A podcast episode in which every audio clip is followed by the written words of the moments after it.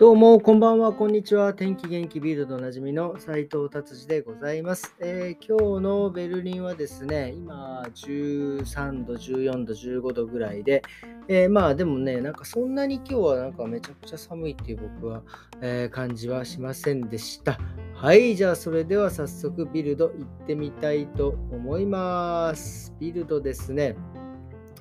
えーと、フォルクスワーゲンがある、ところは、場所はですね、工場、本社があるところは、本社じゃないのかな工場なのかな、えー、ボルスブルグっていうところでですね、えー、車作って、えー、いろんな研究者の方たちがいるところにですね、とうとうですね、あのいつも毎回言ってるここのとこ毎日結構言ってますかね、その気候変動の方たちのデモですね。あの人たちがね、あの手に接着剤をつけて道路にペタって貼り付けて動かないぞっていう人たち、あの人たちがですね、とうとうですね、えー、ボルスブルグっていうね、ドイツの北の方なんです。まあ、ベルリンからだと2時間ぐらいのところの地域でですね、えー、その車のショールームのところにですね、バババッと何人か行って自分で攻め団員を車のね すごいですよ。車の周りあのショールームで車飾ってるじゃないですか。その周りにですね何人かその活動家の方たちが攻め団員をつけてペタッと貼って車の前から動かないというね。これはすごいですね、本当に。もう、まあなんか25人の活動家のグループが、えー、やったらしいんですけど、まあなんかファーベイ、フォルクスワーゲンにね、対する要求、えーえー、まあいわゆるなんか南半球の責務救済、まあ、あのまあ確かにそこっていう感じですね。その一企業がその南半球の責務を救済するってこれ、これはね、この要求はちょっとどうなのという感じでございます。えー、で、それからまあアウトバンでの100キロ速度制限。これも別にフォルクスワーゲンに言うことじゃないんじゃないかな。さらに9ユーロチケットのサイドによって、これ全然違うだろうっていう、本当思いますよね。で、まあ、あと自動車工場の世界的な建設凍結。まあ、これはね、まあ、ちょっと例えば縮小するとか、まあ、でもね、その需要があればね、やっぱり、ね、供給もしないといけないからっていう、まあ、ものもあるんでしょうけど、まあ、これからね、そのいわゆるその EV あの、電気自動車になっていくわけですからね、これはね、なんかそんな風にこうしなくてもね、そこまでここにこのする必要は僕はないと思います、この会社に対してですね。えー、で、まあ、その、またね、フォルクスワーゲンがね、今度した対あの対処っていうのがまたおつな感じでもね、そのその人たちにね、そのデモをして、ペタってね、そのなんか、攻め台にくっつけちゃってる人たちにですね、食事を与えるっていうね、すごいですよね。まあこれどういう意図があった、まああげたのか分かりませんが、まあ食事与えてね、お食事食べてください なんつって、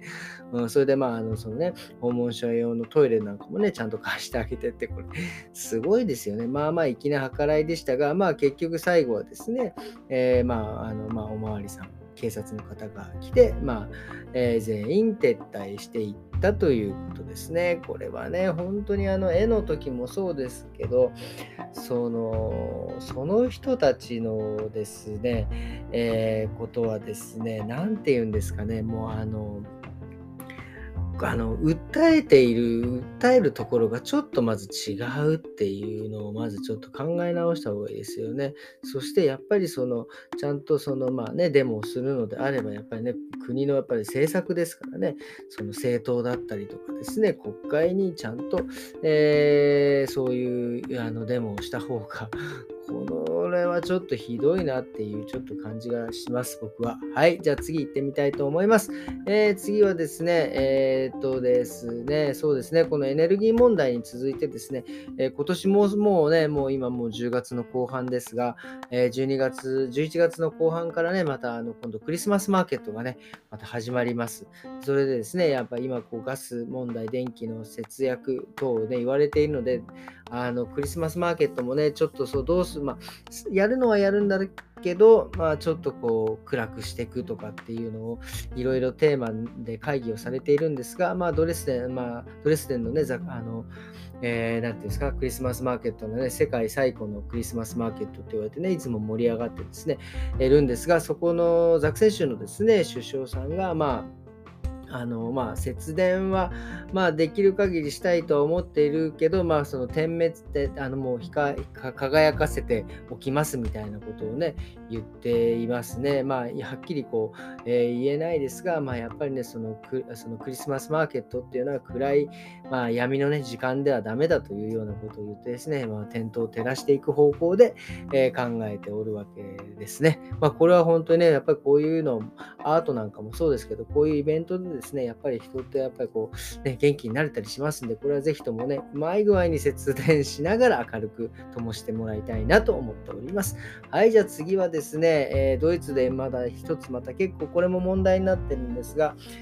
えっ、ー、とね、手紙とかのいわゆるそのポストの、えー配達する方がですね、まあ結構、こう結構大変なお仕事になっているということですね。なのでですね、まあ、いわゆるその働いている人たちがもう手が回らないので、まあここまあ、いわゆるあのメール、あの手紙が届かないとか、まあ、小包がなくなるとか、まあね、その郵便物が何ヶ月も遅れて届くとかですね、まあ全部このやっぱり配達員のね、方のせいにされているんですが、まあ結構劣悪なね、労働条件、ま結局、まあ、残業、まあ、給料が安い、まあ、その